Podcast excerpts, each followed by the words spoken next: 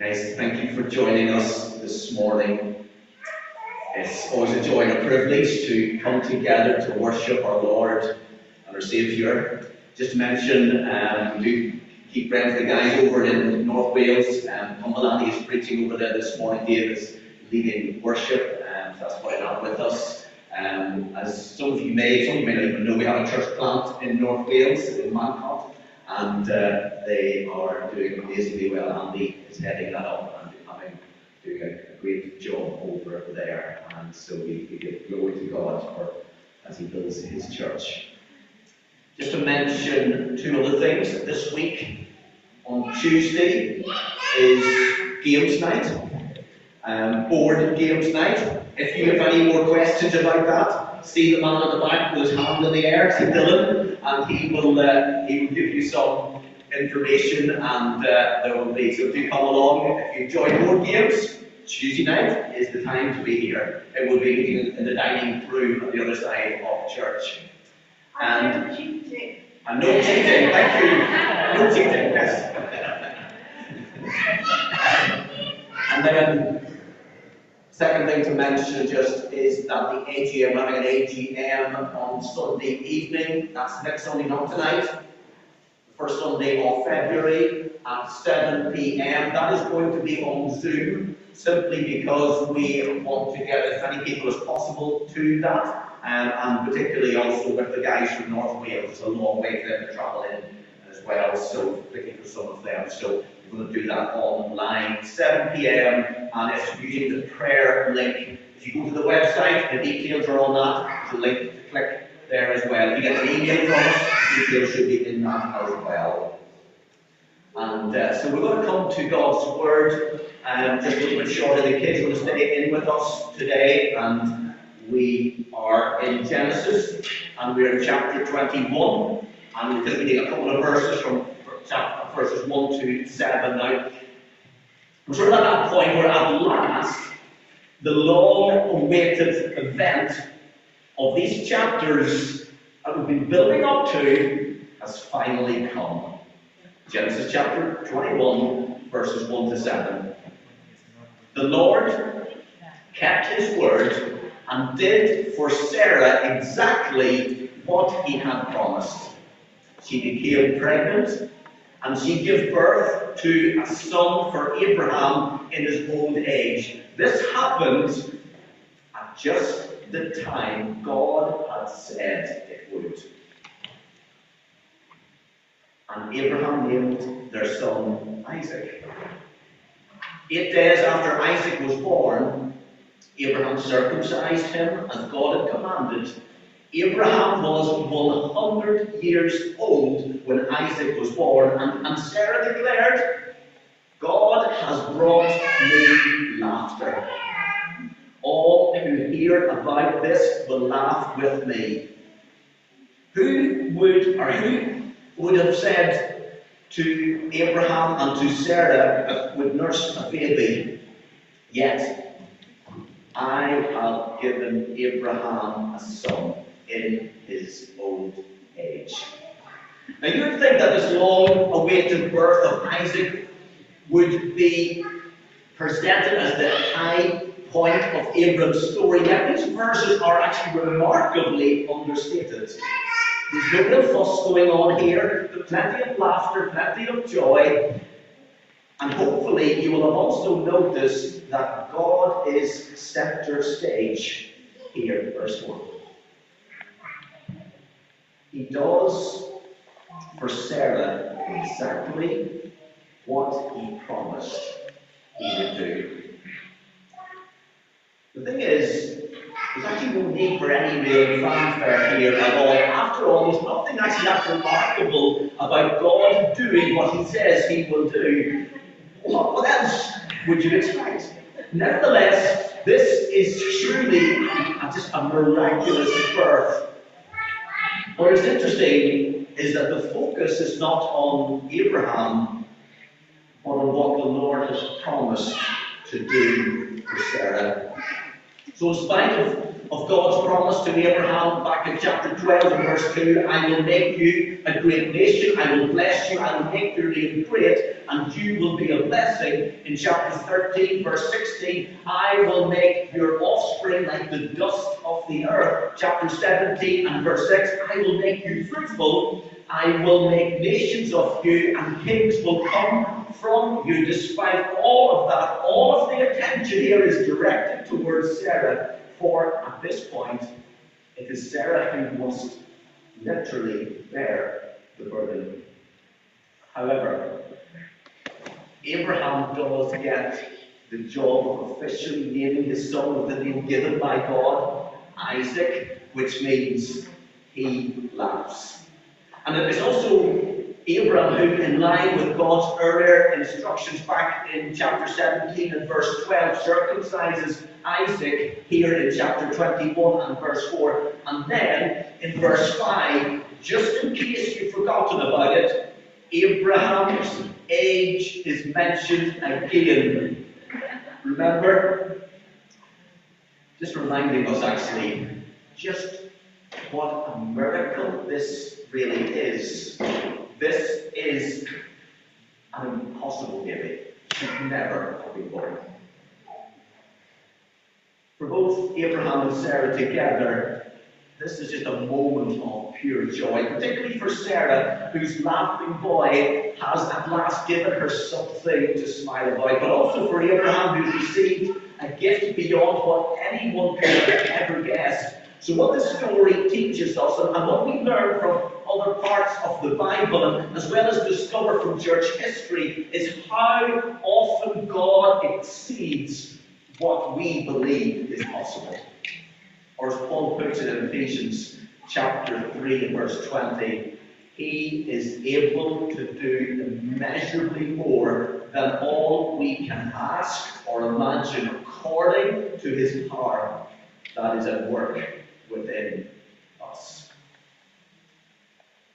So we should be so thankful to God for his faithfulness to Abraham and to Sarah and for their faithfulness as well, because not only is this just a wonderful reminder to us of God's power and, and trustworthiness in salvation, it's, it's also just an encouragement to know that when we patiently wait on the promises of our faithful God, we will always be rewarded. And even when it's difficult at times, and it is difficult at times, there is always hope.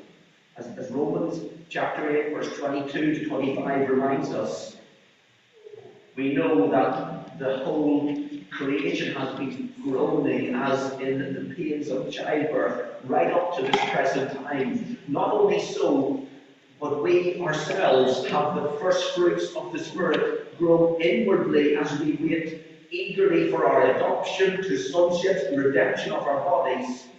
For in this hope we were saved. But hope that is seen is no hope at all. Who hopes for what they already have? But if we hope for what we do not yet have, we wait for it patiently.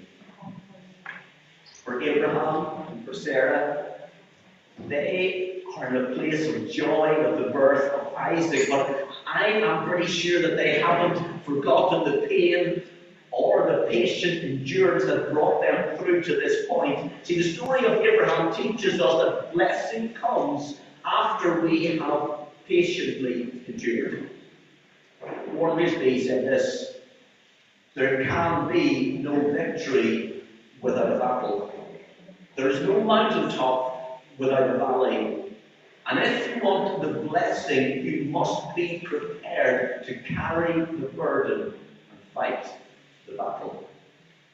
There is a cost to following the way of Jesus. And there are many examples of this throughout Scripture. In 2 Corinthians chapter 12, verses 1 to 10, the Apostle Paul describes how he was caught up into the third heaven and had this incredible encounter with God that was, was too marvelous for words. As a result, he described how God gave him a thorn in the flesh, perhaps to keep him humble, most likely to keep him humble, actually. And God seems to balance privileges with responsibilities, blessings with burdens. He knows our hearts better than we do. God will protect you from pride, and He blesses the humble. There's no better example of this actually than the story of Job. Job's circumstances were against him. He lost everything he cared about. The book of Job is a long book full of speeches. It can be difficult to read at times, a bit tedious in places. It, it begins, begins by Satan predicting that if Job was tested, he would get impatient with God and he would abandon his faith. But that did not happen. Job endured family tragedy, financial ruin, crippling illness, rubbish plans. He, he, he experienced the worst that could possibly happen. And, even seeing the time that God was, was against him. So when Job cries out to God to get some answers to his questions, there is no reply from heaven. Job is definitely endured. And it's important that you understand that, that Job has got no idea what God is doing behind the scenes. All the time, his friends are telling him that he must have had some terrible sin in his life, that he was a hypocrite. Yet Job defends himself. He maintains his innocence, although not his perfection. Whoever his friends are wrong, God has got nothing against Job. But what is true is that Job did not understand. He questioned God's will and he certainly wanted answers, but he never, he never, he never turned from his faith in God. In Job chapter 13, verse 15, he declares, Though he slays me, I will hope in him. Job persisted. He was so sure of God's goodness that even though he didn't understand what God was doing, he kept going. Job patiently endures. And Job teaches us that God has got a higher purpose in suffering and in waiting. So Job's experiences both pave but also point the way towards Jesus Christ, the perfect Son of God who suffered but not for his sins, but for your sin and for mine. It's worth noting the end purpose of Job's situation. God reveals himself as tender in mercy and love, and Job endures endurance ultimately brings glory to God. God's goal is always for his own glory. And, and as a result, the outcome was even greater blessing than there was at the beginning. But remember, Job neither expected or knew what God was doing. Any more than Abraham did, any more than you or I do. God shows his compassion and his mercy. He never wastes his suffering, the suffering of his people.